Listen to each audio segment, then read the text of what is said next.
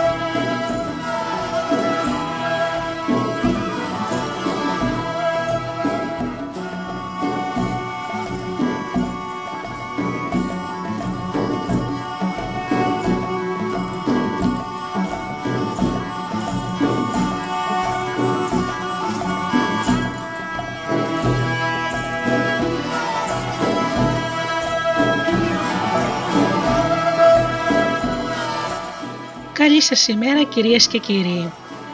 Είναι η εκπομπή «Μύθοι και πολιτισμοί» με τη Γεωργία Αγγελή. Ζωντανά από το στούντιο Δέλτα, το ραδιόφωνο της καρδιάς μας.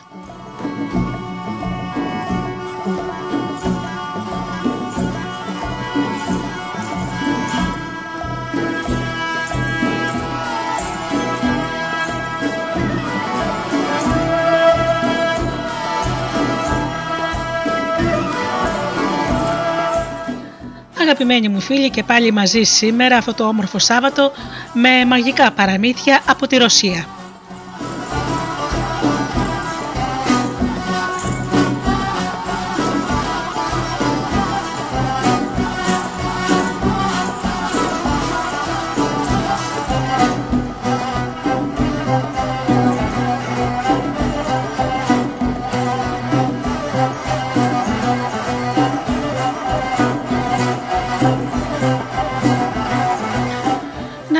Καλησμερίσω όμως πρώτα τους αγαπημένους μου φίλους, όλους αυτούς τους ανθρώπους που πληκτρολογούν www.studiodelta.gr και βρίσκονται εδώ μαζί μας στη σελίδα του σταθμού.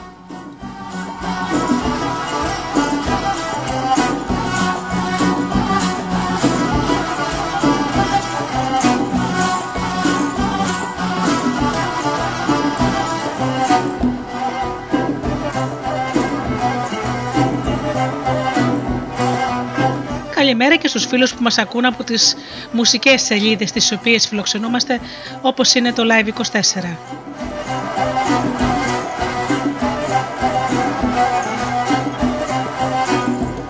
Καλημέρα και στους φίλους που μας ακούν από κινητά και tablets.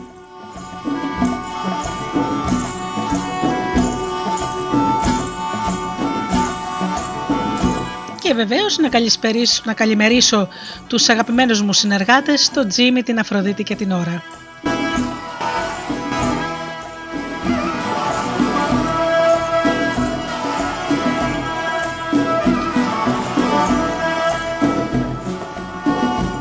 Ρώσικα λοιπόν παραμύθια και μουσική. Ξεκινάμε με μουσική και αμέσως μετά με το πρώτο μας παραμύθι.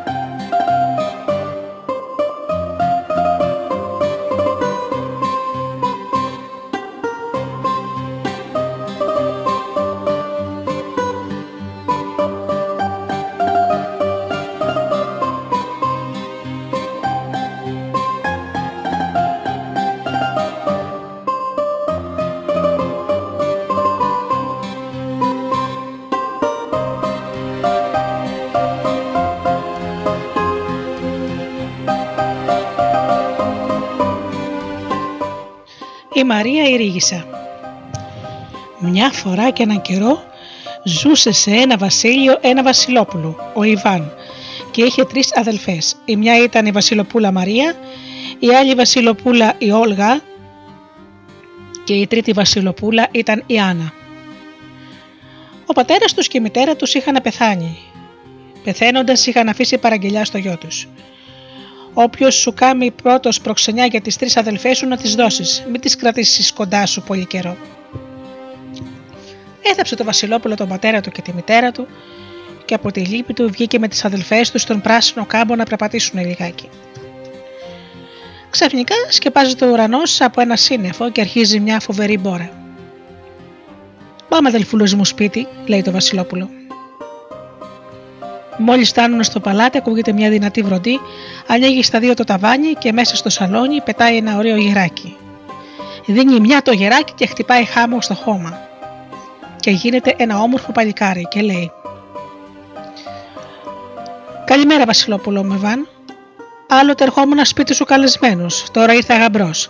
Θέλω να σου ζητήσω την αδελφούλα σου τη Μαρία. Αν την αγαπάς την αδελφούλα μου, δεν θα την κρατήσω να έρθει μαζί σου. Η Μαρία η Βασιλοπούλα δεν είχε αντίρρηση, την παντρεύτηκε το γεράκι και την πήρε στο βασιλιό του. Οι μέρες περνούσαν πίσω από τις μέρες. Οι ώρες τρέχανε πίσω από τις ώρες. Πέρασε χωρίς να το καταλάβουν ολόκληρος χρόνος. Πηγαίνει το Βασιλόπουλο, ο Ιβάν με τις δύο αδελφές του στον πράσινο κήπο να περπατήσουν λιγάκι. Σηκώνεται ξανά ένα σύννεφο, πιάνει ένας αναμοστρόβιλος με αστραπές και βροντέ. Πάμε, αδελφούλος μου, στο σπίτι, λέει το Βασιλόπουλο ο Ιβάν. Μόλις φτάνουν στο παλάτι, ακούγεται μία βροντή. Σπάζει η σκεπή, ανοίγει στα δύο το ταβάνι και πετάει μέσα ένας αϊτό. Δίνει μια ο αϊτό και χτυπάει χάμος στο πάτωμα και γίνεται ένα όμορφο παλικάρι. Καλημέρα, Βασιλόπουλο μου, Ιβάν. Άλλοτε ερχόμουν καλεσμένος και τώρα ήρθα για γαμπρός. Και ζήτησε τη Βασιλοπούλα την Όλγα. Απαντάει το Βασιλόπουλο Ιβάν. Αν την αγαπάς τη Βασιλοπούλα την Όλγα, να έρθει μαζί σου. Εγώ δεν την κρατάω. Η Βασιλοπούλα η Όλγα ήταν και εκείνη σύμφωνη και παντρεύτηκε τον Αϊτό. Ο Αϊτός την άρπαξε και την πήγε στο βασιλιό του. Πέρασε ακόμα ένας χρόνος. Λέει το Βασιλόπουλο Ιβάν στη μικρή του αδελφούλα. Δεν πάμε στον πράσινο κήπο να περπατήσουμε λιγάκι.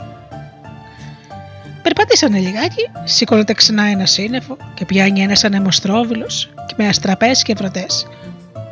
Γυρίζουν σπίτι, δεν προφταίνουν να καθίσουν και ακούγεται μία βροντή.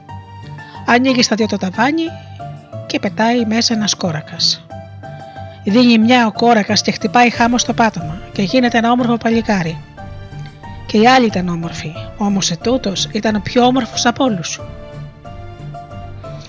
Βασιλόπουλο Μιβάν, πρώτα ερχόμουν καλεσμένος και τώρα ήρθα γαμπρός. Δώσε μου τη Βασιλοπούλα την Άννα. Εγώ την αδελφούλα μου δεν την κρατάω με το ζόρι. Αν την αγάπησες, ας έρθει μαζί σου. Παντρεύτηκε η Βασιλοπούλα η Άννα τον κόρακα και αυτός την πήρε στο βασίλειο του. Έτσι έμεινε μόνο του το Βασιλόπουλο Ιβάν. Έζησε ένα ολόκληρο χρόνο χωρίς τις αδελφές του και άρχισε να στεναχωριέται. Α πάω, λέει, να βρω τι αδελφούρε μου. Ξεκινά για το ταξίδι, πάει, πάει και τη βλέπει. Σε ένα μεγάλο κάμπο κοιτόταν χάμω ένα φουσάτο ολόκληρο, στρατός νικημένος. Ρωτάει το Βασιλόπουλο Ιβάν. Αν υπάρχει εδώ κανένας άνθρωπος ζωντανός, ας μου απαντήσει, ποιος νίκησε το μεγάλο αυτό στρατό; Το απαντάει ένας άνθρωπος που ήταν ζωντανός. Όλο αυτό το στρατό τον νίκησε η Μαρία η Ρίγισσα, η πεντάμορφη Βασίλισσα.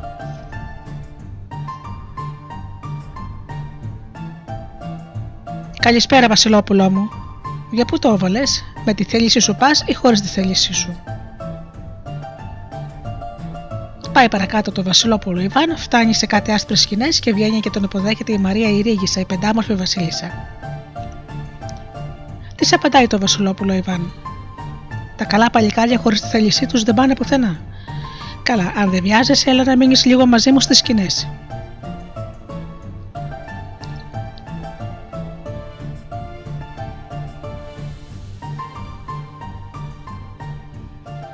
Ευχαριστήθηκε το Βασιλόπουλο Ιβάν. Δύο νύχτες κοιμήθηκε στις σκηνές. Αγάπησε τη Μαρία τη Ρίγισσα και την παντρεύτηκε. Η Μαρία Ηρήγησα, η πεντάμορφη Βασίλισσα, τον πήρε μαζί της στο βασίλειό της. Ζήσανε μαζί κάμποσο καιρό και η Βασίλισσα αποφάσισε να πάει στον πόλεμο. Αφήνει στο Βασιλόπουλο τον Ιβάν όλο της στο παλάτι και του παραγγέλνει. Πήγαινε αλλού. Πήγαινε παντού. Κοίταξε τα όλα. Μόνος σε αυτό εδώ το κελάρι να μην ρίξει ούτε μια ματιά. Εκείνος όμως δεν κρατήθηκε.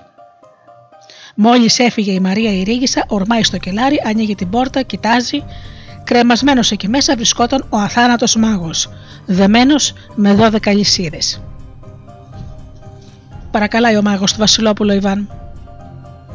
Λυπήσουμε και δώσε μου να πιω λίγο νερό. Δέκα χρόνια βασανίζομαι εδώ μέσα. Ούτε τρώω, ούτε πίνω. Στέγνωξε ο λαιμό μου εντελώς.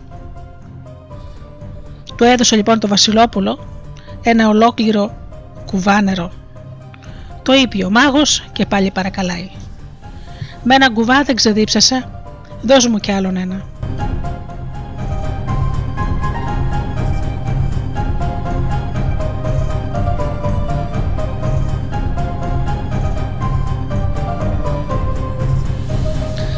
Του δίνει το Βασιλόπουλο και άλλον κουβά. Τον είπε ο μάγος και ζήτησε και τρίτο κουβά. Και μόλις είπε και το τρίτο, ξαναβρήκε την παλιά του δύναμη. Τράνταξε τις αλυσίδες και με μιας έσπασε και τις δώδεκα. Ευχαριστώ, Βασιλόπουλό μου, Ιβάν, λέει ο αθάνατος μάγος. Τώρα πια ποτέ σου δεν θα ξαναδείς τη Μαρία τη Ρίγησα. Ακριβώς όπως δεν βλέπεις και τα αυτιά σου. Και σαν φοβερός αναμοστρόβιλος πέταξε έξω από το παράθυρο πρόφτασε στο δρόμο τη Μαρία τη ρίγησε την πεντάμορφη βασίλισσα, την άρπαξε και την πήρε μαζί του. Το Βασιλόπουλο Ιβάν έκλαψε με μαύρα δάκρυα. Ύστερα αρματώθηκε και πήρε το δρόμο. Ο κόσμος να χαλάσει, εγώ θα ψάξω και θα τη βρω τη Μαρία τη ρίγησα. Περπατάει μια μέρα, περπατάει δύο μέρες, τα χαράσματα της τρίτης μέρας βλέπει ένα θαυμάσιο παλάτι. Δίπλα στο παλάτι ήταν μια βελανιδιά και πάνω στη βελανιδιά καθόταν ένα όμορφο γεράκι. Πετάει το γεράκι κάτω από τη βελανιδιά, δίνει μια και χτυπάει χάμο. Γίνεται όμορφο παλικάρι και φωνάζει. Αχ, κουνιάδε μου αγαπημένη. Τρέχει έξω η Μαρία η Βασιλοπούλα, βλέπει με χαρά το Βασιλόπουλο τον Ιβάν και αρχίζει να το ρωτάει αν είναι καλά και να του λέει και εκείνη πώς τα περνάει. Έμεινε μαζί τους τρεις μέρες το Βασιλόπουλο ο Ιβάν και ύστερα τους λέει: δεν μπορώ να μείνω πολύ καιρό μαζί σας. Πάω να βρω τη γυναίκα μου τη Μαρία τη Ρίγησα, την πεντάμορφη Βασίλισσα. Θα δυσκολευτείς πολύ να τη βρεις, το παντάει το γεράκι. Για καλό και για κακό δεν μας αφήνεις το σημαίνιο σου κουτάλι. Θα το βλέπουμε και θα σε θυμόμαστε. Άφησε το Βασιλόπουλο Ιβάν το γεράκι, στο γεράκι το σημαίνιο του κουτάλι και πήρε το δρόμο και έφυγε.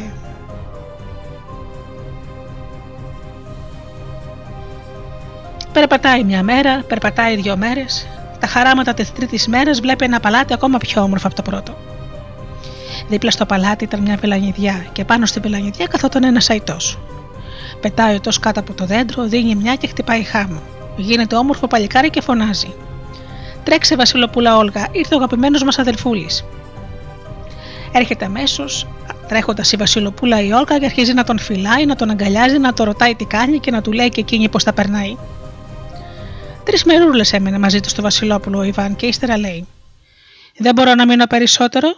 Πάω να βρω τη γυναίκα μου τη Μαρία τη Ρίγησα, την πεντάμορφη Βασίλισσα. Και το παντάει ο Αϊτό. Θα δυσκολευτείς πολύ να τη βρεις. Δεν μας αφήνεις το σημαίνιο σου πυρούνι. Θα το βλέπουμε και θα σε θυμόμαστε. Άφησε το Βασιλόπουλο το σημαίνιο του πυρούνι, πήρε το δρόμο και έφυγε. Περπατάει μια μέρα, Περπατάει δύο μέρες. Τα χαράματα της τρίτης μέρας βλέπει ένα παλάτι ακόμα πιο όμορφο από τα δύο πρώτα. Δίπλα στο παλάτι ήταν μια βελανιδιά και πάνω στη βελανιδιά καθόταν ένας κόρακας. Πετάει ο κόρακας κάτω από τη βελανιδιά, δίνει μια, χτυπάει χάμο και γίνεται ένα όμορφο παλικάρι και φωνάζει. Βασιλοπούλα Άννα, έβγα γρήγορα έξω. Ήρθε ο αδερφούλης μας. Πηγαίνει τρέχοντας η Βασιλοπούλα η Άννα, βλέπει με μεγάλη χαρά τον αδελφό της και αρχίζει να τον φυλάει και να τον αγκαλιάζει και να το ρωτάει τι κάνει και να του λέει και εκείνη πώς θα περνάει. Τρεις μερούλες έμενε μαζί του στο Βασιλόπουλο ο Ιβάν και ύστερα λέει: Έχετε γεια. Εγώ πάω να ψάξω να βρω τη γυναίκα μου τη Μαρία τη Ρίγησα, την πεντάμορφη Βασίλισσα. Θα δυσκολευτείς πολύ να τη βρει. Δεν μας αφήνεις την ασημένη σου ταμπακέρα. Θα Θα τη βλέπουμε και θα σε θυμόμαστε, το παντάει ο κόρακας. Τούδε στο Βασιλόπουλο την ασημένια του την ταπακέρα, τους αποχαιρέτησε και πήρε το δρόμο και έφυγε.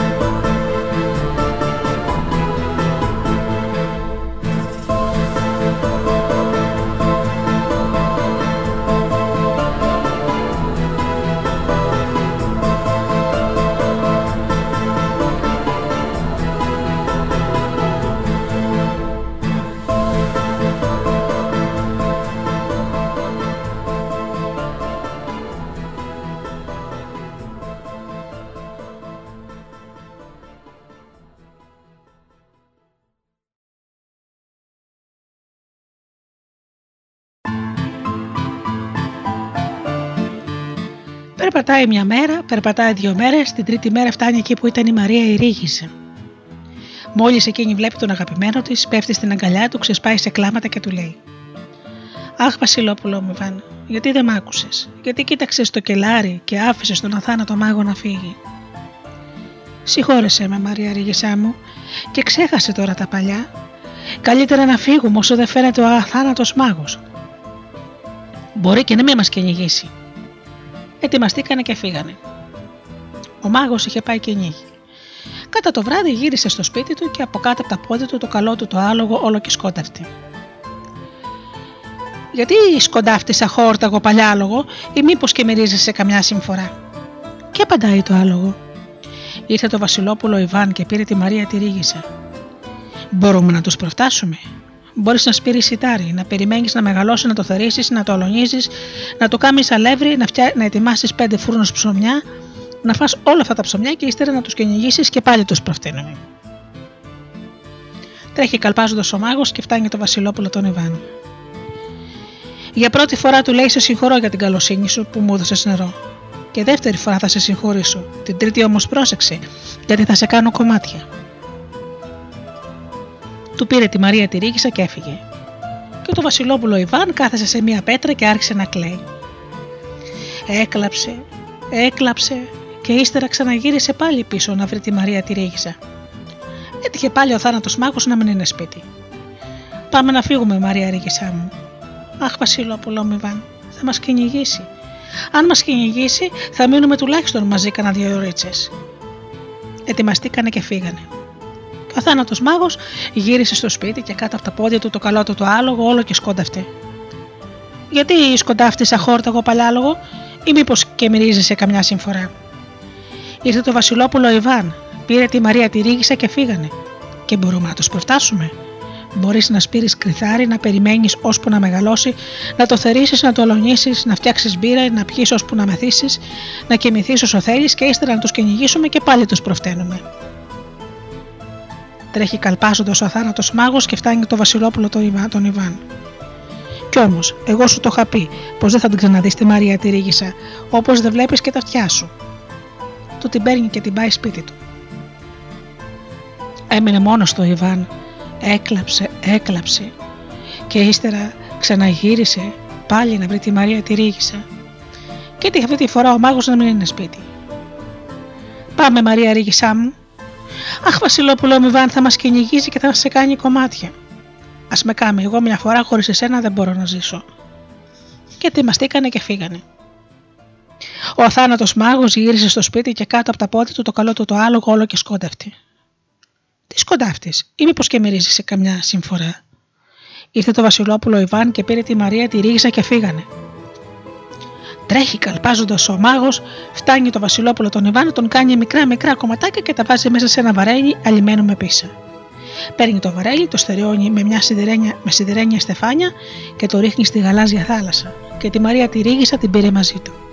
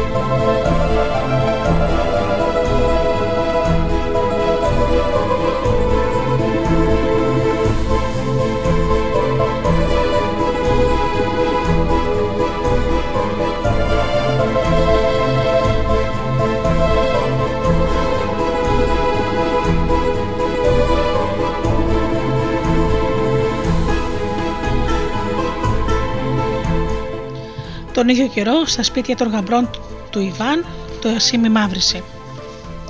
Αχ, λένε αυτό το πράγμα φαίνεται μόνο του. Κάποιο μεγάλο κακό έγινε. Ορμάει ο αετός στη γαλάζια θάλασσα, αρπάζει το βαρέλι και το στρίνει στην ακρογιαλιά. Πετάει το γερέκι να φέρει το ζωντανό νερό, και ο κόρακας πετάει να φέρει το νεκρό νερό. Πετάνε ύστερα και οι τρεις στο ίδιο μέρος, σπάζουν το βαρέλι, βγάζουν τα κομμάτια του Βασιλόπουλου του Ιβάν τα πλένουν και τα ξαναπλένουν και τα βάζουν στη θέση τους όπως έπρεπε. Τον ραντίζει ο κόρακας με το νεκρό νερό και το κορμί αγένε. Κλείσαν οι πληγές. Τον ραντίζει το γεράκι με το ζωντανό νερό και ο Ιβάν ανατρίχιαζε και σηκώνεται και λέει: Αχ, πόση ώρα κοιμόμουν. Και θα κοιμώσουν ακόμα περισσότερο, αν δεν είμαστε εμείς, το απαντάνε οι γαμπροί του. Έλα τώρα, πάμε στα σπίτια μας να μείνει λίγο μαζί μας. Όχι, αδέλφια μου, θα πάω να βρω τη Μαρία τη Ρίγησα. Πάει στη Μαρία τη ρίγισε και της λέει: Κοίταξε να ρωτήσεις τον αθάνατο μάγο και να μάθεις που βρήκε τόσο καλό άλογο. Βρίσκει η Μαρία ερήγησα μια κατάλληλη στιγμή και αρχίζει να ρωτάει και να ξαναρωτάει με μεγάλη επιμονή το μάγο. Και ο μάγος της λέει «Στην άκρη του κόσμου, στο τελευταίο βασίλειο της γης, πίσω από ένα πύρινο ποτάμι ζει μια μάγισσα. Έχει μια φοράδα που την καβαλικεύει κάθε μέρα και κάνει πετώντας το γύρο του κόσμου. Και εκεί έχει πολλές άλλες φοράδες, όλες πρώτη γραμμή. Τη βόσκησα μια φορά τρεις μέρες και τις φοράδες της και δεν έχασα ούτε μία. Και η μάγισσα μου χάρασε ένα πουλάρι. Και το πήρε ποτάμι πώς το πέρασες; Έχω ένα μαγικό μαντίλι. Το κουνάω τρεις φορές προς τα δεξιά και αμέσως γίνεται ψηλό ψηλό γεφύρι που η φωτιά δεν το φτάνει.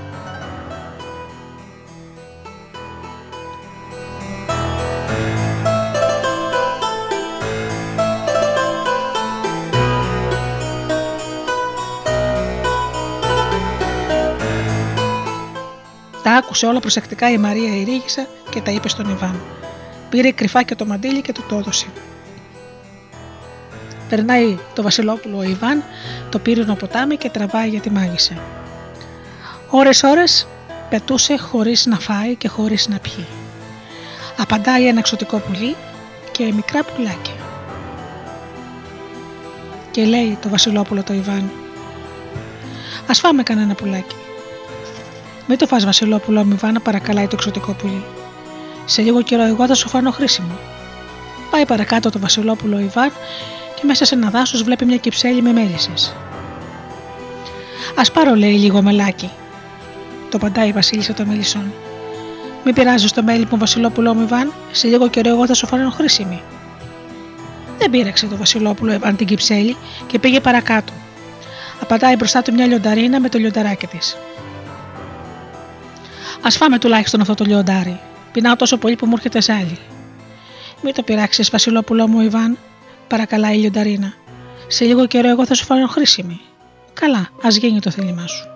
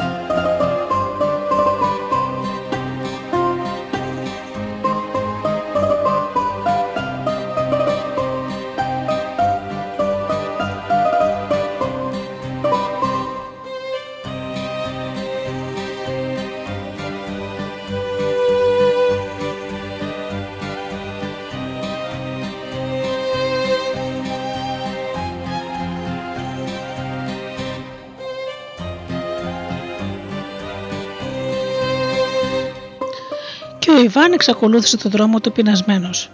Πήγαινε, πήγαινε και βλέπει το σπίτι της μάγισσας. Γύρω από το σπίτι είχε 12 κοντάρια και στα 11 ήταν αμπηγμένο ένα ανθρώπινο κεφάλι. Ένα μόνο κοντάρι ήταν αδιανό. Καλημέρα, γιαγιά. Καλημέρα, Βασιλόπουλο Μιβάν. Με τι θέληση σου ήρθες ή από ανάγκη. Ήρθα να σε υπηρετήσω για να πάρω ένα μαγικό άλογο. Να με υπηρετήσεις, Βασιλόπουλο μου. Και εμένα δεν χρειάζεται να με υπηρετήσεις ολόκληρο χρόνο, τρεις μέρες όλο και όλα είναι αρκετές. Αν μου βοσκήσεις τις φοράδες μου, θα σου δώσω ένα μαγικό άλογο. Αν όχι μη θυμώσεις, δεν πήξω το κεφάλι σου στο τελευταίο κοντάρι. Το Βασιλόπουλο Ιβάν δεν έφερε αντίρρηση. Του έδωσε η μάγισσα να φάει, του έδωσε να πιει και τον πρόσταξε να πιάσει δουλειά. Μόλις το Βασιλόπουλο Ιβάν έβαλε τις φοράδες, στα χωράφια να βοσκήσουν αυτές σηκώσαν τις ουρές τους και σκορπίσανε τρέχοντας στα λιβάδια δεν πρόφτασε το Βασιλόπουλο.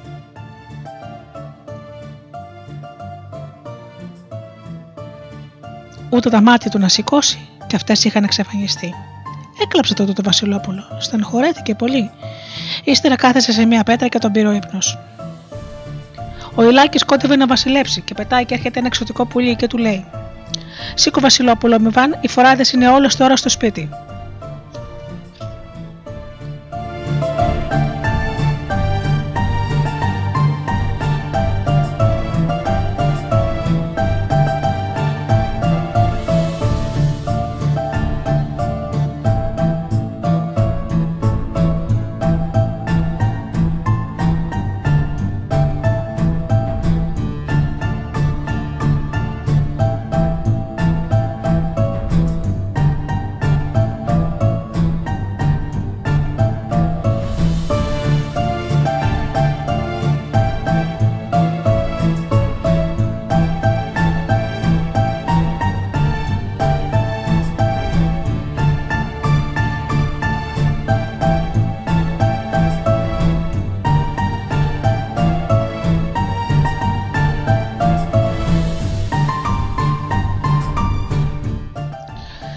Σηκώνεται το Βασιλόπουλο και πάει στο σπίτι. Η μάγισσα έκανε φασαρία και φώναξε τις φοράδες της. Γιατί γυρίσατε σπίτι, πώς μπορούσαμε να μην γυρίσουμε;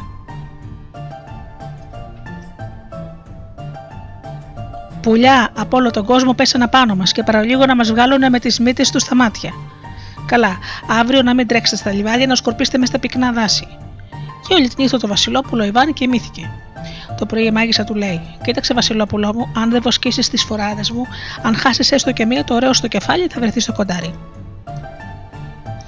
Έβγαλε το Βασιλόπουλο τις φοράδες στα χωράφια και εκείνες σηκώσαν τις ουρές τους και σκορπίσαν τρέχοντας μέσα στα πυκνά δάση. Κάθασε και πάλι το Βασιλόπουλο σε μια πέτρα και έκλαψε. Και έκλαψε και στο τέλος τον πήρε ο ύπνος. Ο Ιλάκης είχε βασιλέψει πίσω από το δάσος. Έρχεται τρέχοντας λιονταρίνα.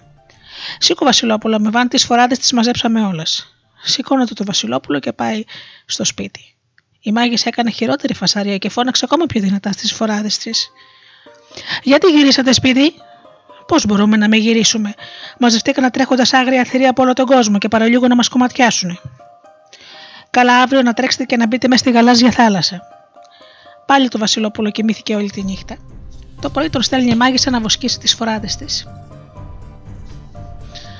Αν δεν τις βοσκήσει, το ωραίο σου το κεφαλάκι θα βρεθεί στο κοντάρι.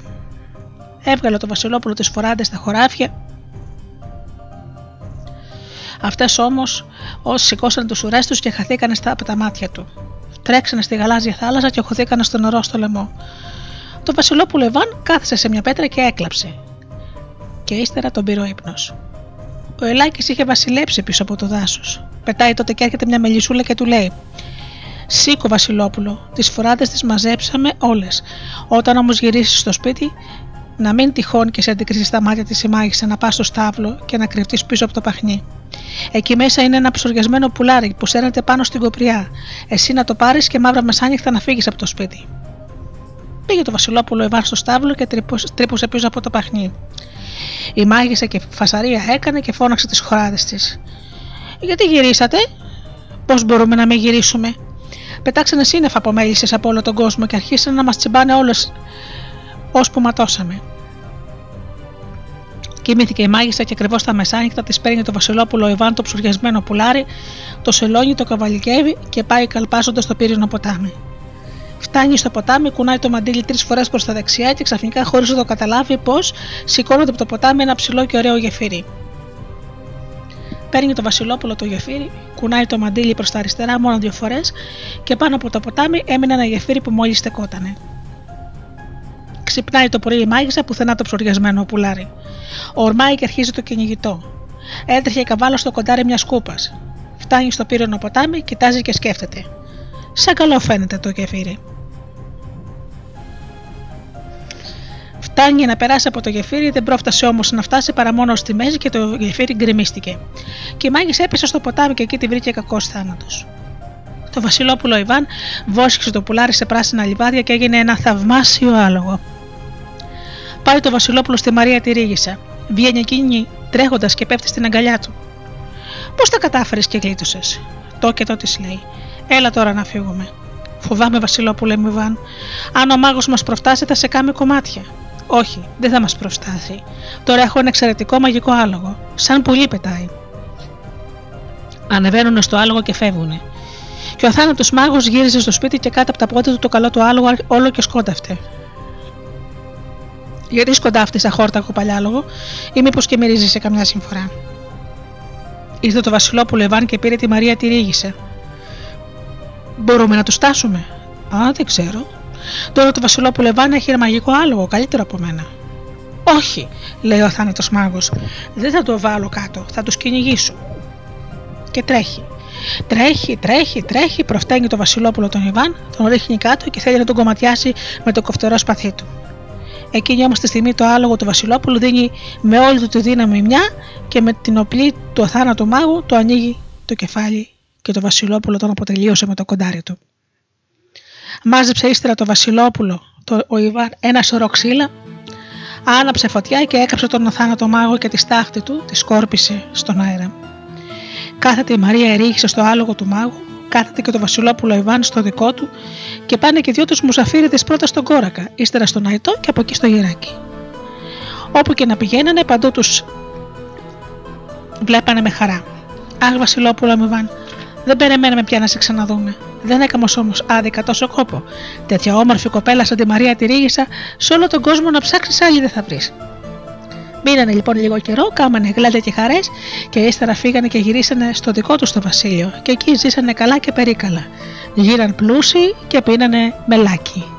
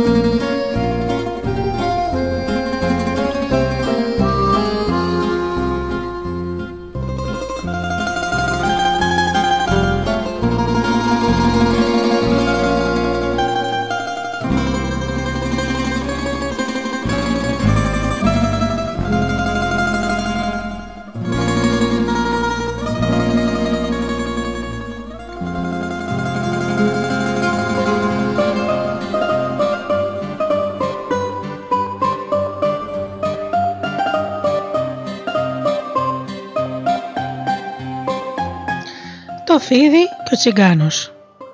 Στα παλιά τα χρόνια ήταν μια φορά ένα χουριουδάκι και σε αυτό το χουριουδάκι παρουσιάστηκε μια μέρα ένα φίδι που πετούσε και έτρωγε ανθρώπους.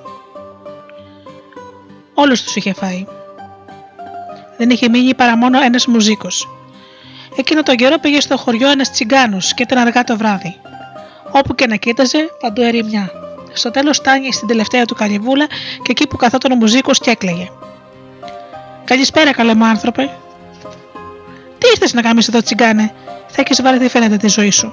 Γιατί, γιατί εδώ έχει ένα έρθει ένα φίδι που πετάει και τρώει ανθρώπους. Όλος τους έφαγε. Μόνο εμένα με άφησε ως το πρωί και αύριο θα έρθει να με καταβροχθήσει και εμένα. Αλλά δεν θα σου βγει και σένα σε καλό, θα μας φάει και τους δυο. Μπα, μπορεί να τους δούμε στο λαιμό αν μας φάει και τους δυο. Και τους δυο. Άσε με να κοιμηθώ απόψε μαζί σου και αύριο βλέπουμε. Τι σόι φίδι είναι αυτό που έρχεται πετώντας. Περάσανε τη νύχτα μαζί. Το πρωί πιάνει ξαφνικά μια δυνατή μπόρα και η καλύβα έτρεμε. Έρχεται πετώντας το φίδι. Αχ, λέει, κερδισμένο να βγαίνω. Ένα μουζούκο άφησα και βρίσκω δυο. Θα καλαφάμε σήμερα το πρωί. Αλήθεια θα μας φά, ρωτάει ο τσιγκάνος. Και βέβαια θα σε φάω. Ψέματα λες, διαβολόφιδο, θα σου σταθούμε στο λαιμό. Δηλαδή, μπας και θα ρίξει πως είσαι πιο δυνατός από μένα. Κοίτα τι λέει, σαν να μην ξέρεις κι εσύ πως έχω εγώ περισσότερο δύναμη από σένα. Άντε λοιπόν να παραβγούμε να δούμε ποιος από τους δυο μας είναι πιο δυνατός. Άντε μπρος. Παίρνει το φίδι μια μιλόπετρα. Και άι, κοίταξε το τσιγκάνε. Αυτή την πέτρα θα τελειώσω με το ένα μου χέρι. Σύμφωνη, σε κοιτάζω. Παίρνει το φίδι την, την πέτρα στη χούφτα του και τη σφίγγει τόσο δυνατά που έγινε ψηλός ψηλός άμμος. Ακόμα και σπίτι πεταχτήκανε. Χα, χαρά στο πράγμα, του λέει ο τσιγκάνος. Την πέτρα πρέπει να τη σφίξεις ώσπου να τρέξεις νερό. Για κοίταξε πώς θα τη σφίξω εγώ. Πάνω στο τραπέζι ήταν ένα κεφαλάκι με ζήθρα. Το αρπάζει ο τσιγκάνος, το ζουλάει και το τυρόγαλο έτρεξε κάτω. Είδες ή δεν είδες, ποιος έχει τώρα περισσότερη δύναμη; Ναι, αλήθεια, εσύ έχεις πιο δυνατό χέρι από μένα. Να δούμε τώρα ποιος θα σφυρίξει πιο δυνατά. Άντε σφύρα. Σφυρίζει το φίδι και από όλα τα δέντρα πέσανε τα φύλλα. Εντάξει, αδελφέ μου, σφυρίζεις, λέει ο τσιγκάνος, όχι όμως πιο δυνατά από μένα. Δέσε πρώτα τα μάτια σου, γιατί άμα σφυρίξω εγώ θα σου βγουν τα μάτια. Το φίδι το πίστεψε και έδισε με τα μάτια του με ένα μαντίλι. Έλα τώρα, σφύρα. Παίρνει ο τσιγκάνος μια μαγκούρα και εκεί που σφυρίζει, κοπανάει μια του φιδιού στην κεφάλα και του το έκαμε να βάλει τις φωνές. Φτάνει, τσιγκάνε, φτάνει. Μη σφυρίζεις άλλο, παρολίγο να μου βγουν τα μάτια. Όπως θέλεις, εγώ δεν θα είχα αντίρρηση να σφυρίξω κανένα δύο φορές ακόμα. Όχι, όχι, δεν χρειάζεται. Δεν θέλω άλλες συνεργασίε μεταξύ μας. Έλα, εμείς οι δύο θα γίνουμε αδέλφια. Εσύ θα είσαι ο μεγάλος αδερφός και εγώ ο μικρός. Ε, όπως σου γουστάρει. Αδερφέ μου, λέει το φίδι, εδώ στη στέπα. Βόσκε ένα κοπάδι βόδια. Δεν πας να διαλέξεις το πιο παχύ, να το πιάσεις από την ουρά και να το σύρεις εδώ να φάμε το μεσημέρι. Δεν μπορούσε να κάνει ο τσιγκάνος. Πάει στη στέπα, κοιτάζει, έβοσκε εκεί ένα μεγάλο κοπάδι βόδια. Τα πιάνει και αρχίζει να τα δένει το ένα με το άλλο από τις ουρές. Περίμενε το φίδι, περίμενε και στο τέλος δεν βάσταξε και τρέχει να βρει τον τσιγκάνο. Τι κάνεις τόσες ώρες εδώ; Περίμενε και θα δεις. Θα δέσω καμιά πενιτεριά βόδια και θα το κουβαλήσω όλα στο σπίτι για να έχουμε να τρώμε για κανένα μήνα. Καημένε κι εσύ. Μπας και θα μείνουμε εδώ πέρα κανένα νεό να μας φτάνει ένα. Αρπάζεις το φίτι το πιο παχυβόδι από την ουρά, το γδέρνει, το φορτώνεται το κρέας του στη ράγια του και το κουβαλάει στο σπίτι. Αδελφέ μου, τι να κάνω, έχω δεμένα το σαβόδι να τα παρατήσω. Ε, παράτατα. Πάνω στο σπίτι γεμίζουν δύο καζάνια με το κρέας, δεν είχαν όμως νερό. Πάρε το τομάρι του βοδιού, λέει το φίδι, στο τσιγκάνο, πήγαινε γέμισε το νερό και φέρε το εδώ να μαγειρέψουμε το φαγί μας. Παίρνει ο τσιγκάνος το τομπάρι, το κουβαλάει στο πηγάδι και μόλις το στερνά άδειο, που να ήταν και γεμάτο με νερό, φτάνει και αρχίζει να σκάβει ένα χαντάκι γύρω από το πηγάδι. Περιμένει το φίδι, περιμένει. Στο τέλος δεν βάσταξε και τρέχει να βρει το τσιγκάνο. Αδελφέ μου, τι κάνεις εκεί πέρα; Θέλω να σκάψω γύρω-γύρω από το πηγάδι για να το κουβαλήσω ολόκληρο στην καλύβα, να μην έχουμε να κουβαλάμε κάθε τόσο νερό. Καημένα κι εσύ με, πολλά καταπιάνεσαι. Για να, σκάψεις, για να σκάψεις χρειάζεται πολλή ώρα. Κατεβάζει το φίδι το τομάρι στο πηγάδι, το γεμίζει με νερό όσα πάνω, το τραβάει και το φέρνει σπίτι. Και εσύ, αδερφέ μου, λέει πάλι στο τσιγκάνο, πήγαινε στο μεταξύ στο δάσος και διάλεξε μια ξηρή βελανιδιά και φέρτε στην καλύβα. Είναι ώρα να ανάψουμε φωτιά. Πάει ο τσιγκάνος στο δάσος, αρχίζει να ξεφλουδίζει τα δέντρα, να κόβει τις φλούδες λωρίδε-λωρίδε και να τις τρίβει και να τις κάνει σκηνή. Έστριψε ένα σκηνή μακρύ-μακρύ και άρχισε να δένει τις βελανιδιές. Περίμενε το φίδι, περίμενε, δεν βάσταξε και τρέχει να βρει το τσιγκάνο. Τι κάνεις και χασομερά στο σύνορα; Να θέλω να δέσω με το σκηνή καμιά εικοσταριά βαλαγιδιές, να τις κουβαλήσω όλες μαζί με τις ρίζες τους για να έχουμε κάμποσο καιρό ξύλα. Καημένα κι εσύ, ό,τι σου κατέβει κάνεις, λέει το φίδι. Ξεριζώνει την πιο χοντρή βελανιδιά και τον κουβαλάει στην καλύβα. Ο τσιγκάνος έκανε πως είναι πολύ θυμωμένος. Κρέμασε τα μούτρα του και καθόταν χωρίς να βγάζει λέξη. Το φίδι έβρασε το κρέας, τον φωνάζει να φάει και εκείνος απαντάει θυμωμένος. Δεν θέλω. Καταφρόχθησε το φίδι ολόκληρο βόδι, ήπια το νερό και άρχισε να ρωτάει τον τσιγκάνο. Για πες μου, αδερφέ μου, γιατί είσαι θυμωμένος; Να, γιατί ό,τι και να κάνω δεν είναι σωστό, δεν σ' αρέσει. Έλα τώρα, μη θυμώνεις, έλα να τα φτιάξουμε. Αν θέλεις να τα φτιάξουμε, να έρθεις μου σαφήρι στο σπίτι μου. Ακούσε και αδελφέ μου, όποτε θέλεις. Φέρνει αμέσως το φίδι να μάξι, ζεύει τρία από τα καλύτερα άλογα και, και πάει μαζί με το τσιγκάνο στην κατασκήνωσή του. Κοντεύανε να φτάσουν. Βλέπουν τα τσιγκανάκια τον πατέρα τους και άρχισαν να τρέχουν να τον υποδεχτούν ολόγυπνα ξεφωνίζοντα. Ήρθε ο πατέρας μας και έφερε ένα φίδι. Τρώμαξε το φίδι και ρωτάει τον τσιγκάνο. Τι είναι αυτά, τα παιδιά μου θα πρέπει να είναι πολύ πεινασμένα. Κοίταξε και θα δεις πώς θα σου τη φέρουν. Δίνει μια τότε το φίδι και φεύγει τρέχοντας από το κάρο. Και ο τσιγκάνος πούλησε τα τρία άλογα μαζί με το κάρο και έζησε ζωή χαρισάμενη.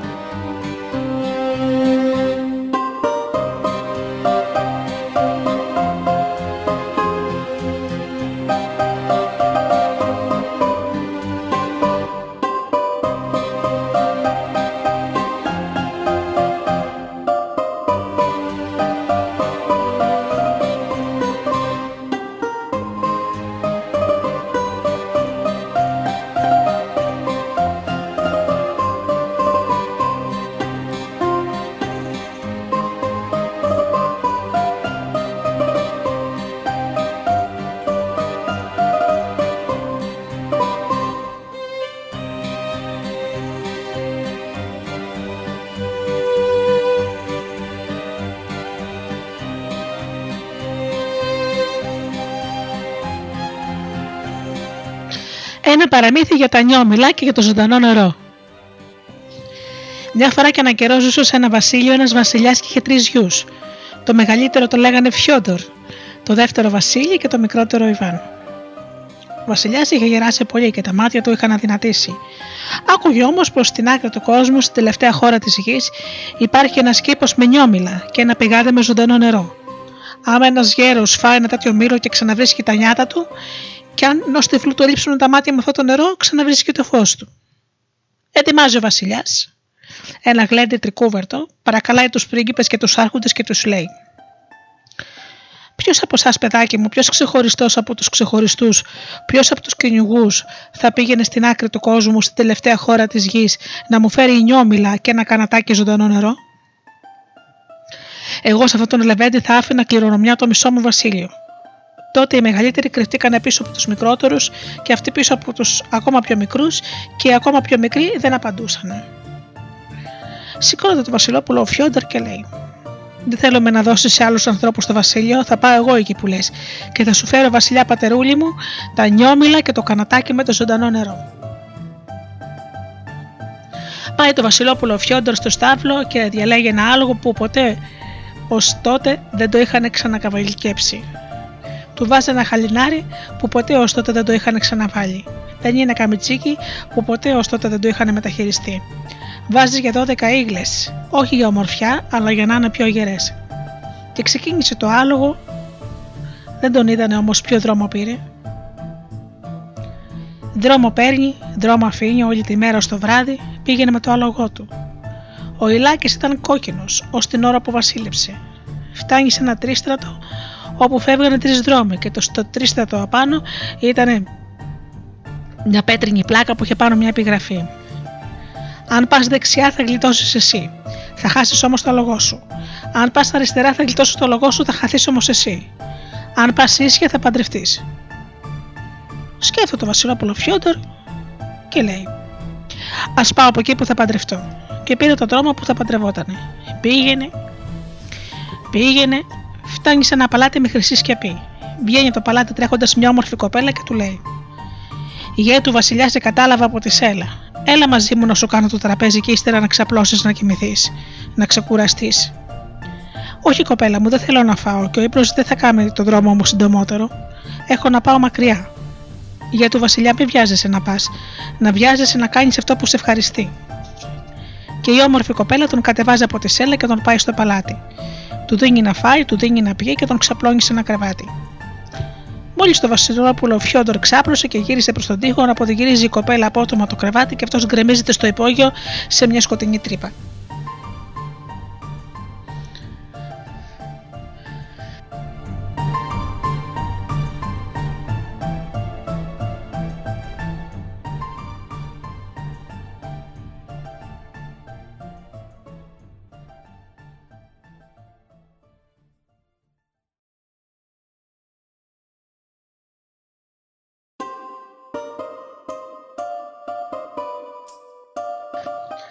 Πέρασε πολύς καιρός και ο Βασιλιάς ετοιμάζει πάλι ένα κλέντι.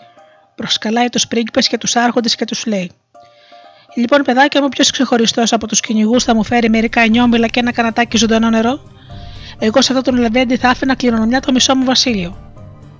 Και πάλι οι μεγαλύτεροι κρυφτήκαν πίσω από τους μικρότερους, και αυτοί πίσω από τους ακόμα πιο μικρότερους, και ακόμα πιο μικροί δεν απαντούσαν. Και σηκώνω το δεύτερος γιος του, το Βασιλόπουλο Βασίλης, και λέει: Παταρούλη, δεν θέλω να αφήσεις το Βασίλειο σε ξένα χέρια. Θα πάω εγώ εκεί που λες και θα σου φέρω αυτά τα πράγματα και θα στα δώσω στα χέρια σου. Πάει το Βασιλόπουλο Βασίλη στο στάβλο και διαλέγει ένα άλογο που ποτέ ω τότε δεν το είχαν καβαλικέψει. Του βάζει ένα χαλινάρι που ποτέ ω τότε δεν το είχαν ξαναβάλει. Παίρνει ένα καμιτσίκι που ποτέ ω τότε δεν το είχαν ξαναμεταχειριστεί. Βάζει και 12 ήγλε.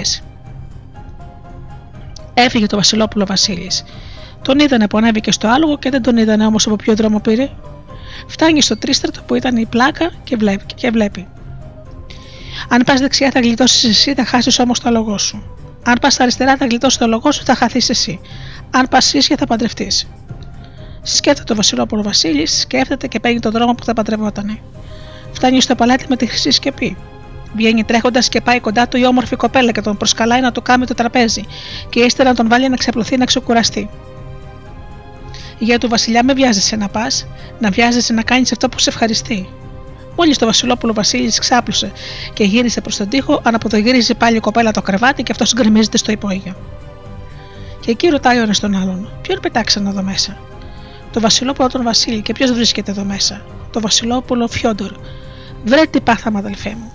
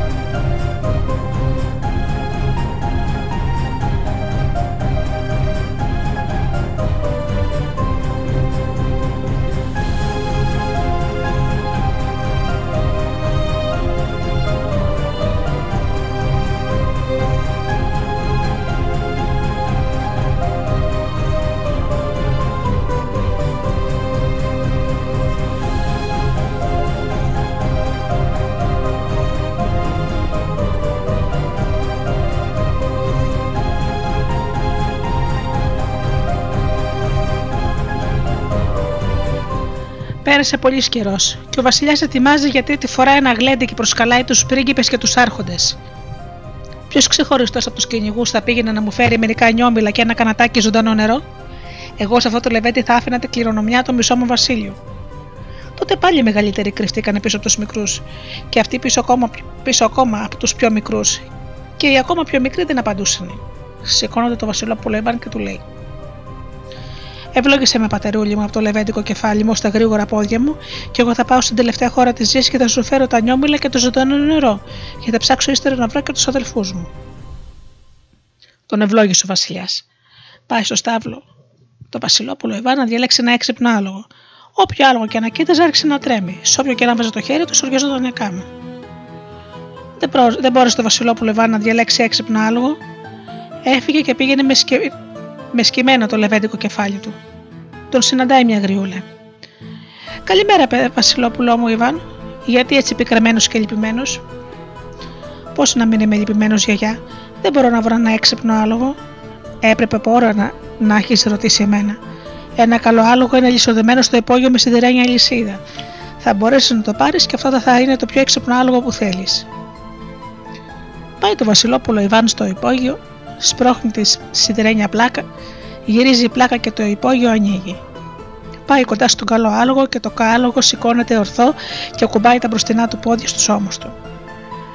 Το Βασιλόπουλο Ιβάν στεκόταν χωρίς να σαλεύει. Ξεριζώνει το άλογο τη σιδερένια λυσίδα, πηδάει έξω από το υπόγειο και τραβάει και το Βασιλόπουλο τον Ιβάν. Κοίτα το Ιβάν του βάζει ένα χαλινάρι που ποτέ όσο δεν το έχω ξαναβάλει το σελόνι με μια σέλα που ποτέ ω τότε δεν την είχαν μεταχειριστεί. Βάζεις και 12 ίγλε, όχι για ομορφιά, αλλά έτσι για μια δόξα και μια λεβεντιά. Ξεκίνησε το Βασιλόπουλο Ιβάν. Τον είδαν που ανέβηκε το άλογο και δεν τον είδαν όμως ποιο δρόμο πήρε. Φτάνει στο τρίστο και αρχίζει να συλλογέται. Αν πάω δεξιά θα χάσω το λογό μου και πού μπορώ να πάω χωρίς άλογο. Αν πάω ίσια θα παντρευτώ, όμως εγώ δεν ξεκίνησα για τέτοια πράγματα. Αν πάω αριστερά θα γλιτώσω το λογό μου. Αυτός είναι ο καλύτερος δρόμος για μένα και πήγε από τον δρόμο που θα γλίτωνε το λόγο του και θα χανόταν εκείνος. Δρόμο παίρνει, δρόμο αφήνει, περνάει από λιβάδια πράσινα, από πέτρινα βουνά, όλη τη μέρα ώσπου να βραδιάσει. Πήγαινε με το λόγο του. Ο Ηλάκη ήταν κόκκινος ως την ώρα που βασίλειψε, και ο Ιβάν φτάνει σε μια καλυβούλα. Η καλυβούλα αυτή είχε κάτι ποδαράκια σαν της και είχε και ένα παραθυράκι.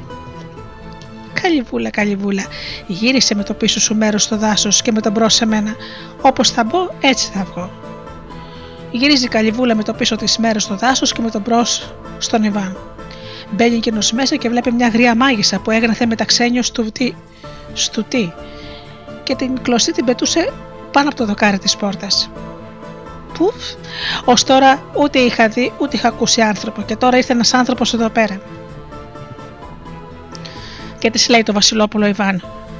Άχασε κυρία Μάγισσα, πριν πιάσεις το πουλί μας φορτώνεσαι, πριν γνωρίσει το παλικάρι το κατηγοράς. Δεν σηκώνεσαι τώρα για μένα το καλό παλικάρι που έρχομαι από τόσο μακριά να μου δώσεις κάτι να φάω, να μου δώσεις κάτι να πιω και να μου ετοιμάσεις και ένα κρεβάτι για τη νύχτα. Και όταν ξαπλωθώ, κάθισε κι εσύ στο προσκεφαλό μου και άρχισε να με ρωτάς. Και εγώ θα σου πω ποιος είμαι και από πού έρχομαι. Τα έκαμε η μάγισσα όλα. Έδωσε το Βασιλόπουλο στον Ιβάν να φάει, του έδωσε να πιει και ύστερα τον έβαλε να ξαπλώσει σε ένα κρεβάτι. Κάθεσε κοντά στο προσκέφαλό του και άρχισε να ρωτάει. Ποιος είσαι εσύ, καλό μου παλικάρι, που έρχεσαι από δρόμο μακρινό, από πού έρχεσαι, ποια είναι η πατρίδα σου, ποιο είναι ο πατέρα και ποια είναι η μάνα είσαι γιο. Εγώ γιαγιά από την τάδε χώρα έρχομαι, από το τάδε βασίλειο και είμαι ο γιος του βασιλιά, το Βασιλόπουλο Ιβάν. Πάω στην άκρη του κόσμου, πέρα από τις μεγάλες θάλασσες, στην τελευταία χώρα της γης, να φέρω ζωντανό νερό και νιόμιλα. Αχ, παιδί μου, πρέπει να πας πολύ μακριά. Το ζωντανό νερό και τα νιόμιλα τα έχει μια τρανή λεβέντισα, μια κοπέλα που τη λένε γαλανομάτα και είναι ανιψιά μου. Δεν ξέρω αν θα τα καταφέρεις. Και εσύ, γιαγιά που ξέρεις τόσα πολλά, δεν θα θέλει να με βοηθήσεις; Πολλά παλικάρια πέρασαν από εδώ. Λίγα όμως μιλούσαν ευγενικά. Πάρε παιδάκι μου το άλογο μου. Το άλογο το δικό μου είναι πιο γρήγορο. Θα σε πάει στην αδελφή μου τη δεύτερη και εκείνη θα σε ορμηνέψει. Την άλλη μέρα το Βασιλόπουλο ο Ιβάν σηκώθηκε τα χαράματα, πλήθηκε καλά-καλά και άστραφτε. Είπε ευχαριστώ τη μάγισσα που τον φιλοξένησε τη νύχτα και έφυγε με το άλογο της. Ξαφνικά λέει στο άλογο: Σταμάτα, μου πίσω το γάντι μου. Και το άλογο του απαντάει: Από την ώρα που λες εσύ, εγώ έχω τρέξει κιόλας 200 βέτσια. Δρόμο παίρνει, δρόμο αφήνει το Βασιλόπουλο ο Ιβάν και η μέρα που πέρασε και έπεσε νύχτα. Και βλέπει τότε μπροστά του μια καλυβούλα με κάτι ποδαράκια σαν της κότας και με ένα παραθυράκι. Καλυβούλα, καλυβούλα, ήρθε με το πίσω μέρος σου στο δάσος και τον μπρος σε μένα, όπως θα μπω, έτσι θα βγω. Γύριζε η καλυβούλα με το πίσω της μέρος στο δάσος και με το μπρος στον Ιβάν. Ξαφνικά ένα άλογο χλιμήτρισε και το άλογο του Βασιλόπουλου του Ιβάν το αποκρίθηκε. Ήταν και τα δύο από το ίδιο κοπάδι. Το ακούει η μάγισσα που ήταν πιο γριά από την άλλη και λέει: Όπως φαίνεται, μου ήρθε μου σαφήρισε η αδελφή μου. Και βγαίνει στον εξώστη. Ω τώρα ούτε είχα δει ούτε είχα ακούσει άνθρωπο, και τώρα έρχεται ένας άνθρωπος εδώ πέρα. Και της λέει το Βασιλόπουλο Ιβάν: Άχαση κυρία Μάγισσα, καλώς όρισε τον ξένο σύμφωνα με τα ρούχα του και ξεπροβόδησέ τον σύμφωνα με το μυαλό του. Αν δεν φροντίζεις το αλογό μου και εμένα το καλού παιδιού που έρχομαι από τόσο μακριά, δεν μου δίνεις κάτι να φάω και να πιω, δεν με βάζεις να κοιμηθώ; Τα έκαμε όλα η μάγισσα. Φρόντισε το άλογο, έδειξε και στο Βασιλόπουλο τον Ιβάν να φάει και να πιει, τον έβαλα να ξαπλώσει σε ένα κρεβάτι και άρχισε να το ρωτάει ποιος είναι και από πού έρχεται και πού πάει. Εγώ η γιαγιά από την τάδε χώρα έρχομαι και είμαι γιο του Βασιλιά, του Βασιλόπουλο Ιβάν. Πάω στην τρανή λεβέντη στη γαλανομάτα να πάρω ζωντανό νερό και νιόμιλα. Καλό μου παιδί, δεν ξέρω αν θα τα καταφέρεις. Είναι πολύ, μα πάρα πολύ δύσκολο να φτάσεις εκεί που είναι γαλανομάτα. Και εσύ, γιαγιά που ξέρεις τόσο πολλά, δεν θα ήθελες να με βοηθήσεις. Πολλά παλικάρια περάσαν από εδώ. Λίγα όμως μιλούσαν ευγενικά. Πάρε παιδάκι μου, το άλογό μου, να πας στη μεγάλη μου την αδελφή. Εκείνη θα σου ορμηνέψει καλύτερα από μένα τι θα κάνεις. Πέρασε το Βασιλόπουλο Εβάν τη νύχτα στην καλύβα της γριά μάγισσας και την άλλη μέρα σηκώθηκε τα χαράματα, πλήθηκε καλά-καλά και άστραφτε και είπε ευχαριστώ της μάγισσας που τον φιλοξένησε τη νύχτα και έφυγε με το άλογο της. Και το άλογο αυτό ήταν ακόμα πιο γρήγορο από το άλλο. Ξαφνικά λέει το Βασιλόπουλο Ιβάν: Σταμάτα, μου πούσε το γάντι μου. Και το άλογο του απαντάει. Από την ώρα που λες εσύ, εγώ έχω τρέξει κιόλας 300 βέρτσια. Η δουλειά δεν γίνεται γρήγορα, το παραμύθι λέγεται γρήγορα. Όλη τη μέρα ως το βράδυ του Βασιλόπουλου ο Ιβάν πήγαινε καβάλο στο λογό του. Ο Ιλάκης ήταν κόκκινος ως την ώρα που βασίλεψε. Φτάνει σε μια καλυβούλα με κάτι ποδαράκι σαν τη και με ένα παραθυράκι. Καλυβούλα, καλυβούλα, γύρισε με το πίσω σου μέρος στο δάσο και με τον μπρος σε μένα. Δεν θα μείνω εδώ κανένα αιώνα, μια βραδιά θα περάσω. Ξαφνικά ένα άλογο χλιμίτησε και το άλογο του Βασιλόπουλου του Ιβάν το αποκρίθηκε. Βγαίνει στον εξώστη μια γριά, πολύ γριά, πιο γριά από την άλλη. Κοιτάζει το άλογο, ήταν της αδελφής της. Ο καβαλάρης όμως ήταν ένα όμορφο παλικάρι από ξένη χώρα. Αμέσως το Βασιλόπουλο Εβάν τη χαιρέτησε ευγενικά και τη ζήτησε να τον φιλοξενήσει για τη νύχτα. Τι να κάνει η μάγισσα; Το μέρο που θα κοιμηθεί κανείς τη νύχτα δεν του κοβαλάει μαζί του. Τη φιλοξενία όλοι τη χρειάζονται. Και ο πεζός και ο καβαλάρης και ο φτωχός και ο πλούσιος.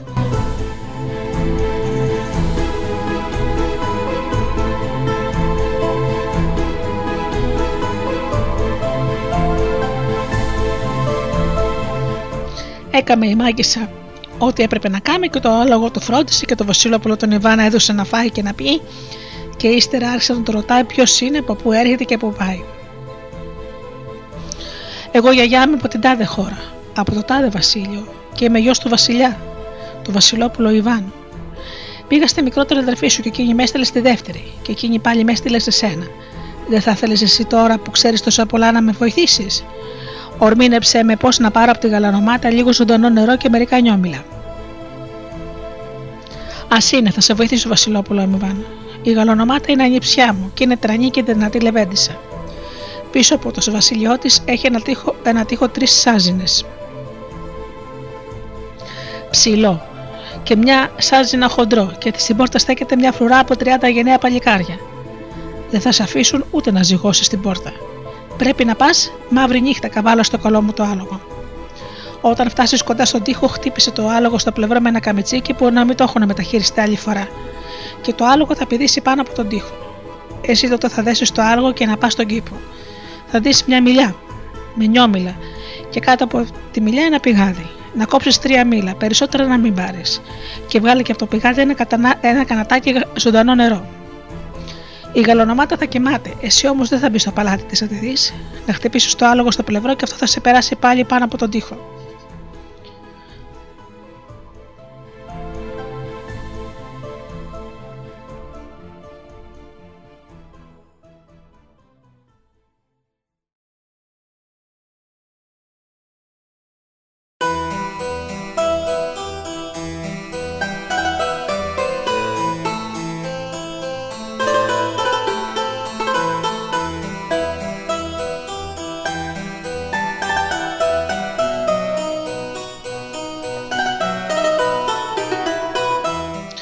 Δεν έμενε το Βασιλόπουλο Εβάν να περάσει τη νύχτα στο, στην καλύβα της, μάγι, της μάγισσας.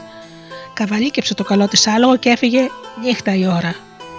Άρχισε το άλογο και έτρεχε και έτρεχε. Τους βάλτους τους πηδούσε, τις λίμνες και τα ποτάμια τα σάρωνε με την ουρά του. Δρόμο παίρνει, δρόμο αφήνει, φτάνει το Βασιλόπουλο Ιβάν μαύρη νύχτα σε ένα ψηλό τοίχο. Η φρουρά στην πόρτα κοιμότανε. Τριάντα δυνατοί λεβέντες.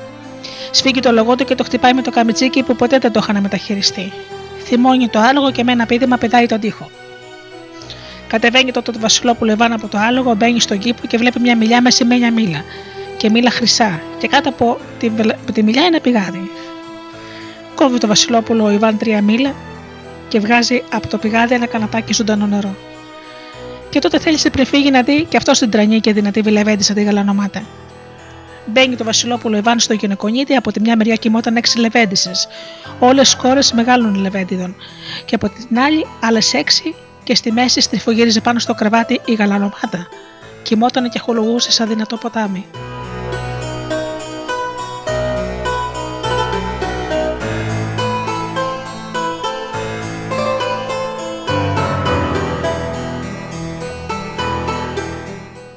Δεν κρατήθηκε το Βασιλόπουλο Ιβάν, έσκυψε και τη φίλησε και ύστερα βγήκε έξω.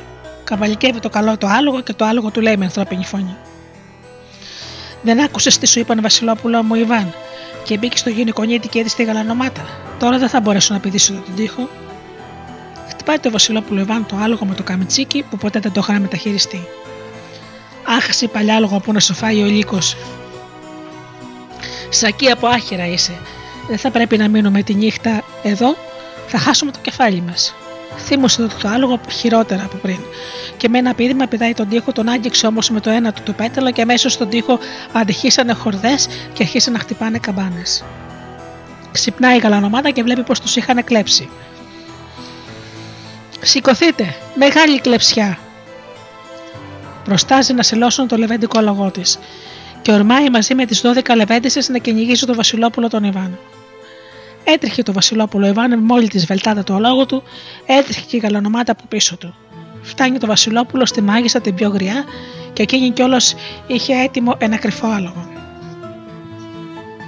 Από το δικό του το άλογο βρίσκεται στο, το Βασιλόπουλο Ιβάν στο άλλο το άλογο και εξακολουθεί να τρέχει. Την ώρα που το Βασιλόπουλο Ιβάν έβγαινε από την πόρτα, έφτανε στην πόρτα η γαλανομάτα και ρωτούσε τη μάγισσα. Γιαγιά, μήπως πέρασε από εδώ κανένα θηρίο; Όχι, παιδάκι μου. Γιαγιά, μήπω διάβηκε από εδώ κανένα παλικάρι καβάλο στο λογό του. Όχι, παιδάκι μου, δεν θέλεις να πιεις λίγο γαλατάκι που, έρχεται, που έρχεσαι από τόσο δρόμο. Θα ήθελα, γιαγιά, αλλά θα αργήσουμε ώσπου να αρμέξει τη γελάδα. Τι λες, παιδάκι μου, στο λεπτό θα την αρμέξω. Πάει η μάγισσα να αρμέξει τη γελάδα, την αρμέγει σιγά σιγά χωρίς να βιάζεται καθόλου. Ήπια το γαλατάκι γαλανομάτα και άρχισε πάλι να κυνηγάει το Βασιλόπουλο τον Ιβάν. Φτάνει το Βασιλόπουλο Ιβάν στη δεύτερη μάγισσα, αλλάζει άλογο και πάλι τρέχει.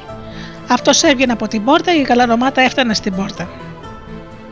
Η Αγία πω πέρασε από εδώ κανένα θηρίο, μήπως διάβηκε κανένα καλό παλικάρι καβάλα στα λογό του. Όχι, παιδάκι μου, δεν θες να φας λίγες τηγανίδες που έρχεσαι από τόσο δρόμο. Θα αρχίσει ώσπου να τις τηγανίσεις. Τι λες, παιδάκι μου, στο λεπτό θα τις φτιάξω. Τηγανίζει, μάγισσα τις τηγανίτες, τις τηγάνισε σιγά σιγά όμως, χωρίς να βιάζεται καθόλου. Έφαγε τις τηγανίτες η γαλανομάτα και αρχίζει πάλι να κυνηγάει το Βασιλόπουλο τον Ιβάν. Φτάνει το Βασιλόπουλο Ιβάν στη μικρότερη μάγισσα, κατεβαίνει από το άλογο, ανεβαίνει στο δικό του λεβέντικο άλογο και πάλι τρέχει. Αυτός έβγαινε από την πόρτα και η γαλανομάτα έφτανε στην πόρτα και ρωτούσε τη μάγισσα μήπως διάβηκε εκεί κανένα παλικάρι; Όχι, παιδάκι μου, και εσύ δεν θα ήθελες να κάνεις ένα λουτρό που έρχεσαι από τόσο δρόμο. Θα αργήσεις ώσπου να ζεστάνεις το νερό. Τι λες, παιδάκι μου, στο λεπτό θα το ζεστάνω. Άναψε η μάγισσα φωτιά να ζεστάνει το νερό για το λουτρό, τα ετοίμασε όλα.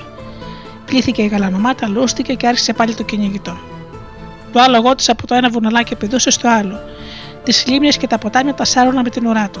Κόντευε πια να προφτάσει το Βασιλόπουλο τον Ιβάν.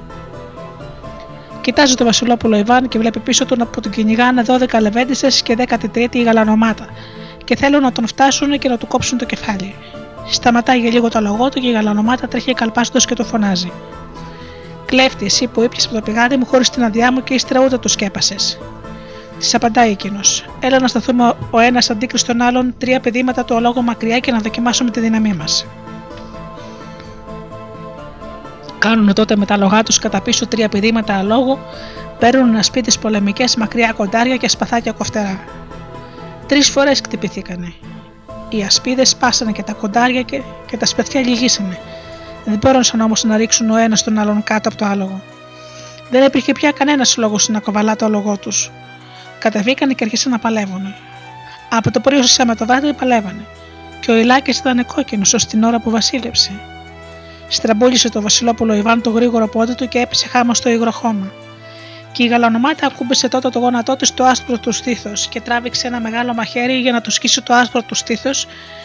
Και τότε της λέει το Βασιλόπουλο Ιβάν: Μη με σκοτώσεις γαλανομάτα. Καλύτερα να με πάρεις με τα άσπρα σου χέρια, να με σηκώσεις από το υγρό χώμα και να με φιλήσεις στη ζαχαρένια μου χίλια. Αμέσως η γαλανομάτα σηκώνει το Βασιλόπουλο τον Ιβάν από το υγρό χώμα και τον φυλάει στη ζαχαρένια του χίλια.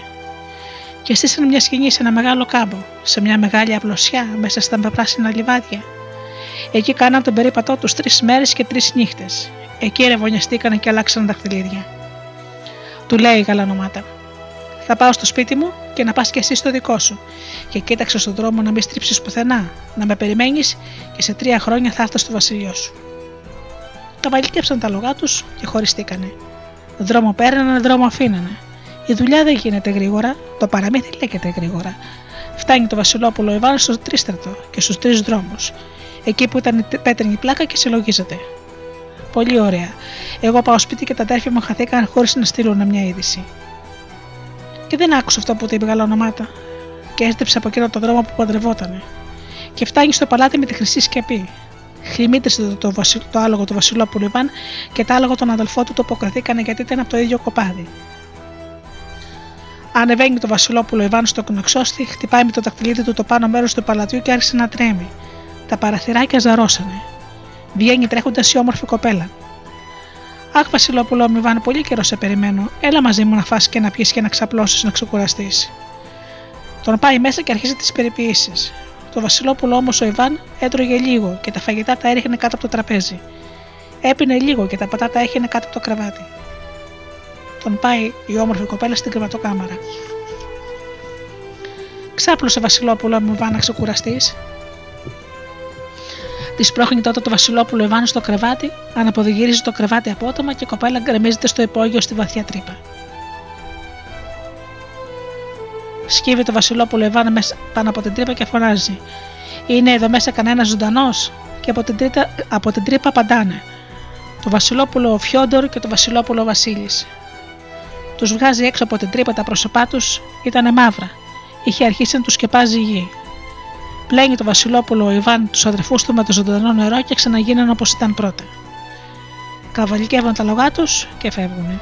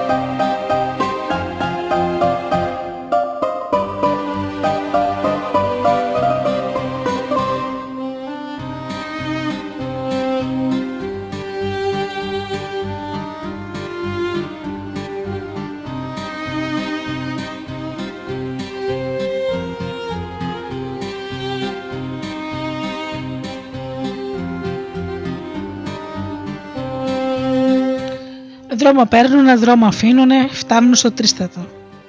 Λέει το Βασιλόπουλο Ιβάν στους αδερφούς του: Να προσέχετε τα λόγω μου, εγώ θα ξαπλώσω λίγο να ξεκουραστώ. Ξαπλώνονται στο μεταξένιο χορτάρι και αποκοιμιέται ένα λαβέντικο ύπνο. Και λέει το Βασιλόπουλο Φιόντορος στο Βασιλόπουλο το Βασίλη. Αν γυρίσουμε πίσω χωρίς το ζωντανό νερό και τα νιόμιλα, κανένας δεν θα μας εκτιμάει. Ο πατέρας μας θα μας στείλει να βόσκουμε χίνε. Και παντάει το Βασιλόπουλο Βασίλης να ρίξουμε το Βασιλόπουλο τον Ιβάν στον κρεμό και τα πράγματα αυτά να τα πάμε στον πατέρα μας και να τα, τα δώσουμε με στα χέρια του εμείς. Του παίρνουν αμέσως το Ιβάν από τον κόρφο του τα νιόμελα και το κανατάκι με το ζωντανό νερό και τον παίρνουν και εκείνον και τον πετάνε σε έναν κρεμό. Τρεις μέρες και τρεις νύχτες έπεφτε εκεί μέσα το Βασιλόπουλο Ιβάν και έπεσε σε μια ακρογιαλιά και όταν συνήλθε κοιτάζει γύρω του. Μόνο ουρανός και νερό. Και κάτω από τη μια γέρικη βελανιδιά κοντά στη θάλασσα κάτι μικρά πουλάκια που τη βίζανε κλαψιάρικα και τα έδερνε η μπόρα. Βγάζει το Βασιλόπουλο Ιβάν το καφτάνι του και σκεπάζει τα πουλάκια και εκείνος χώνεται κάτω από τη βελανιδιά. Και όταν η μπόρα πέρασε, πετάει και έρχεται ένα μεγάλο πουλί. Κάθεται κάτω από τη βελανιδιά και ρωτάει τα πουλάκια του. Αγαπημένο μου παιδάκια, δεν σε σκότωσε η μπόρα. Μη φωνάζεις, μάνα, μας φρόντισε αυτός ο άνθρωπος, μας σκέπασε με το καφτάνι του. Ρωτάει το μεγάλο πουλί του Βασιλόπουλο τον Ιβάν. Πώς βρέθηκες εδώ, καλέ μου άνθρωπε; Οι αδερφοί μου με πετάξαν στον κρεμό για να μου πάρουν τα νιώμελα και το ζωντανό νερό. Μου φρόντισες στα παιδιά μου. Ζήτησή μου ό,τι θέλεις. Χρυσάφι, ασίμι, πολύτιμα πετράδια, ό,τι θέλεις. Τίποτα πολύ μου δεν μου χρειάζεται. Ούτε χρυσάφι, ούτε ασίμι, ούτε πολύτιμα πετράδια. Μήπως όμως θα μπορούσε να με πας στην πατρίδα μου; Και το απαντάει το πουλί. Να μου φέρεις δύο κουβάτε γεμάτου κρέας να είναι ως 12 πούντια. Σκότωσε τότε το Βασιλόπουλο Ιβάν Χίνης και Κύκνου που ήταν στην ακρογιαλιά. Τους έβαλε σε δύο κουβάδες, ύστερα έβαλε τον ένα στο δεξιό μου του πουλιού και τον άλλον στον αριστερό, και κάθεσε ο ίδιος στο στηράχη του. Άρχισε να ταζει το μεγάλο πουλί και αυτό σηκώθηκε και πέταξε ψηλά. Το πουλί πετούσε και το Βασιλόπουλο Ιβάν δεν σταμάτησε να του δίνει να τρώει. Ώρες πετούσαν έτσι. Το Βασιλόπουλο Ιβάν έδωσε το πουλιού και έφαγε και τους δυο κουβάδες. Και το πουλί κάνει να γυρίσει πίσω. Βγάζει το, το Βασιλόπουλο Ιβάν ένα μαχαίρι, κόβει ένα κομμάτι κρέας από το πόδι του και του δίνει το πουλί. Πετάει το μεγάλο πουλί, πετάει και κάνει πάλι να γυρίσει πίσω. Κόβει το Βασιλόπουλο Ιβάν ένα κομμάτι κρέας από το άλλο του πόδι και του δίνει.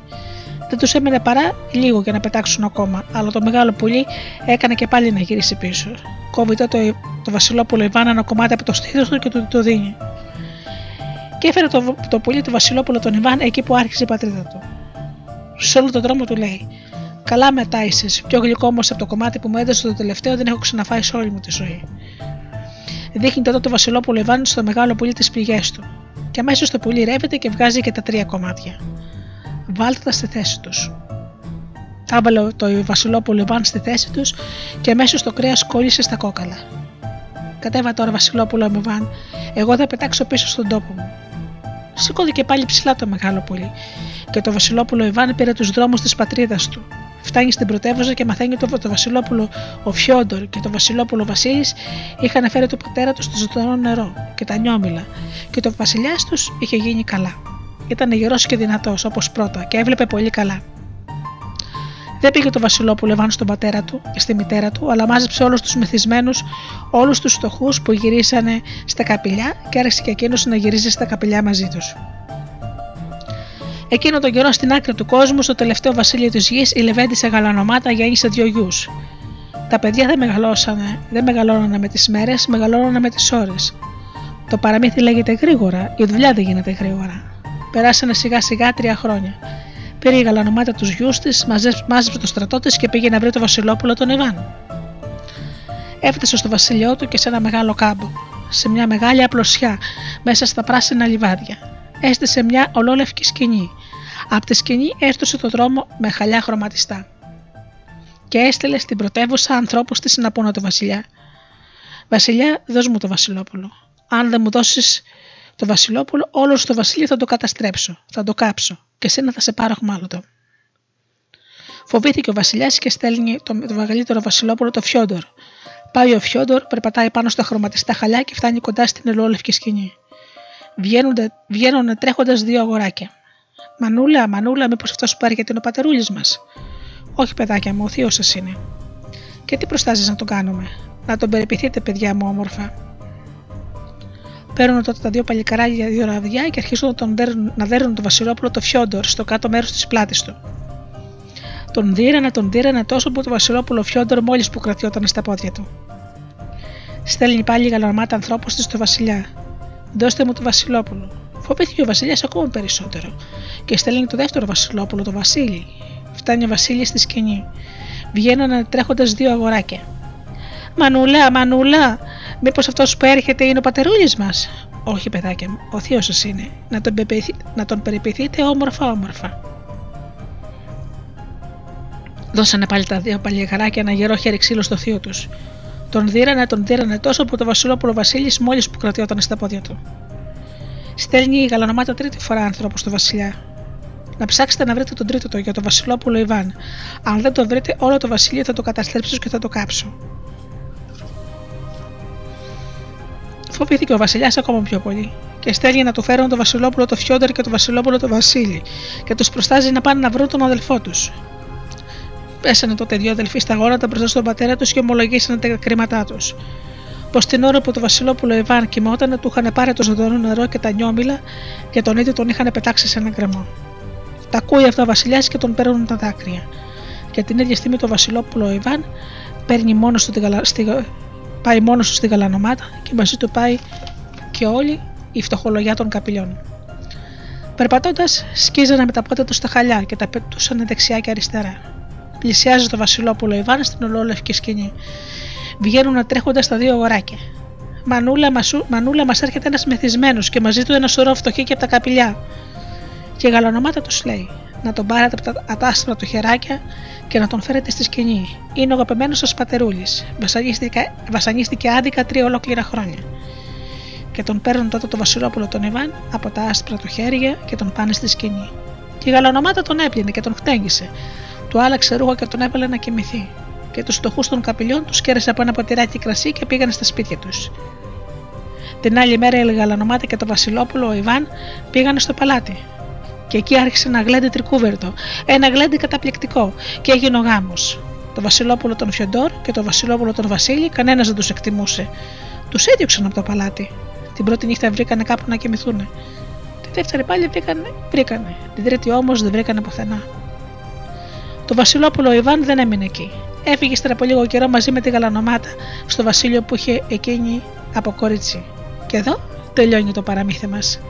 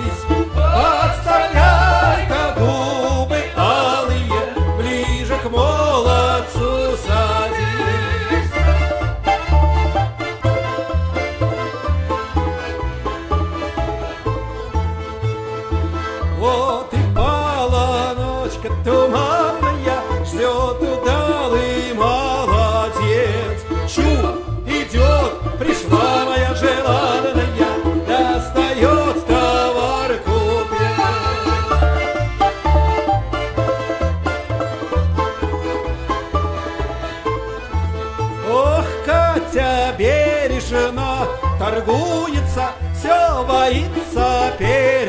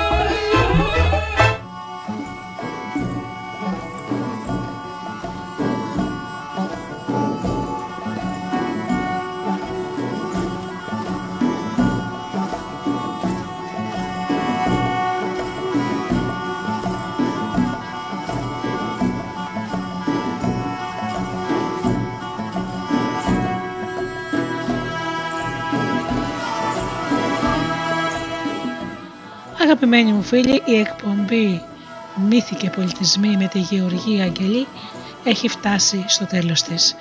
Σας ευχαριστώ θερμά για αυτές τις δύο ώρες που ήμασταν μαζί εδώ στο στούντιο Δελτά.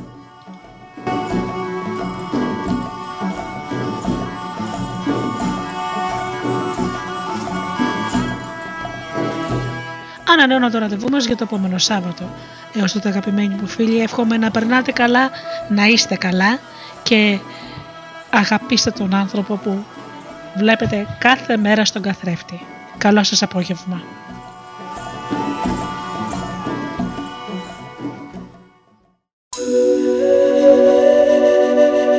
Η μουσική και τα τραγούδια είναι εδώ στο